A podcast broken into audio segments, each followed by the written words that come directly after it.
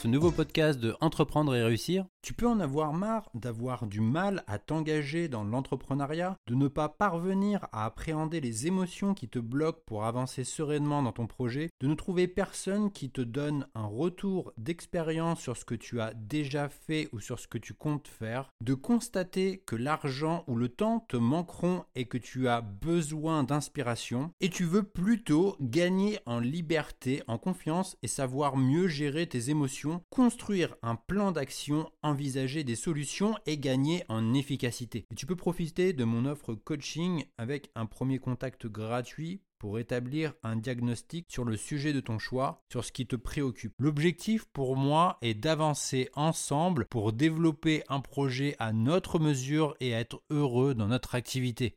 Tu retrouveras toutes les informations disponibles sur la page Mon offre coaching disponible sur mon site entreprendre-et-réussir.co. De nombreux coups de génie ont émergé au détour d'une autre activité ou lors d'un échange avec une autre personne.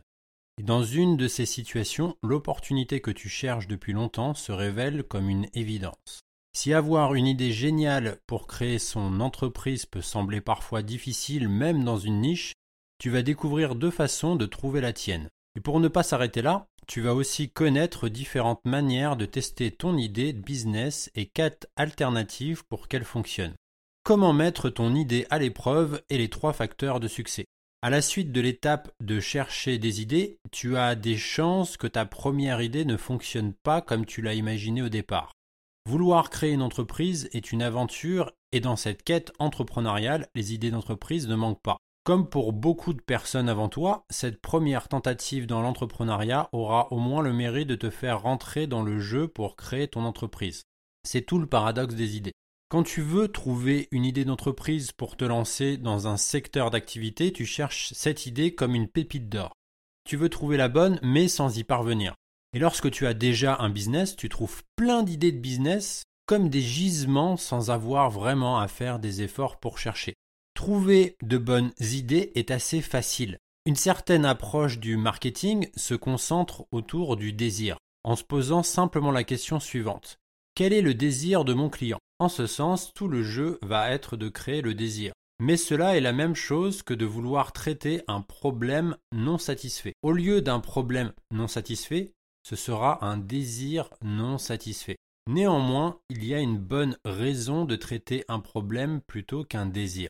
La douleur est plus motivante que le plaisir.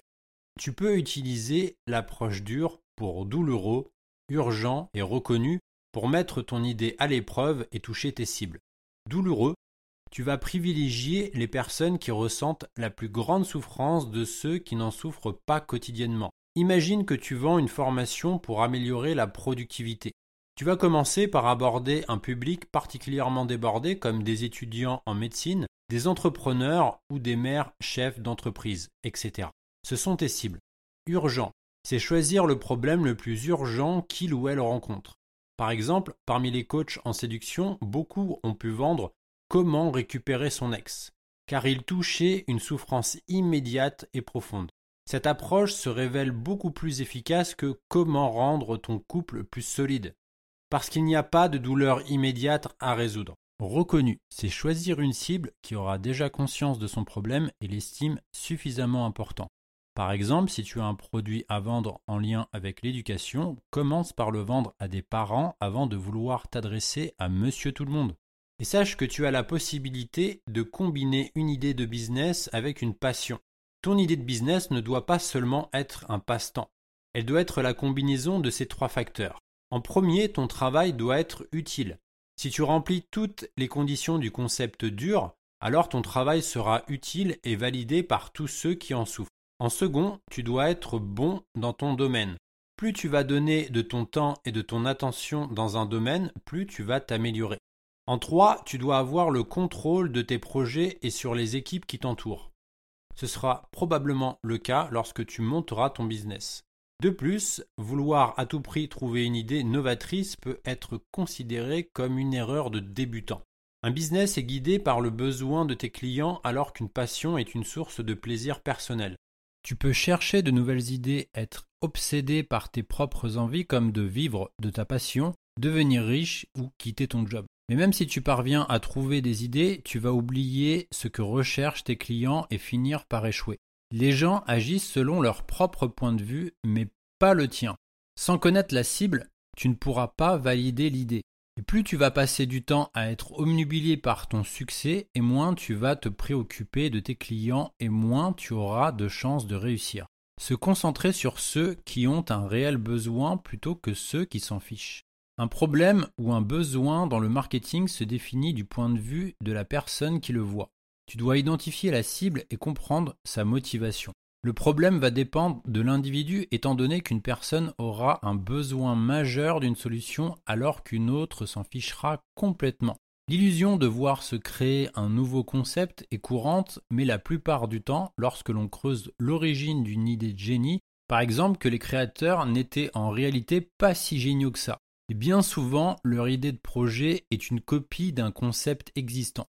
Il y a aussi la version qui a réussi celle qui a vu le jour qu'au contact avec le monde réel. Ils ont réussi à comprendre les blocages d'un utilisateur potentiel en observant leur comportement. Et nombreux sont les entrepreneurs qui finissent par identifier au cœur d'un échec une nouvelle opportunité. Tu peux te servir d'une passion qui utilise tes talents et te donne le contrôle sur ta vie. Et c'est compatible en amont avec ton étude de marché. Mais au lieu d'exploiter une passion éphémère qui s'inscrit dans une émotion fuyante, tu peux commencer par développer des compétences permettant de résoudre le problème de quelqu'un d'autre. Une fois que tu auras constaté l'impact de ton travail, la passion viendra et tu auras toujours du plaisir à exercer cette compétence dans laquelle tu excelles. Quatre façons pour que ton idée de business fonctionne et deux façons de trouver la tienne. Voici les quatre façons pour qu'une idée de business fonctionne. Alors la première, adapter un concept déjà prouvé. Étant donné que la bonne idée est très rarement 100% originale, il vaut mieux adapter la roue que de vouloir la réinventer. En second, lancer son idée pour voir le résultat dans le monde réel. C'est la seule façon de savoir si ton idée va marcher. En trois, tu peux te servir et utiliser les réactions de tes premiers utilisateurs pour faire évoluer ton idée de départ. Tes utilisateurs t'aideront à l'améliorer et elle ne sera probablement pas la même à l'arrivée.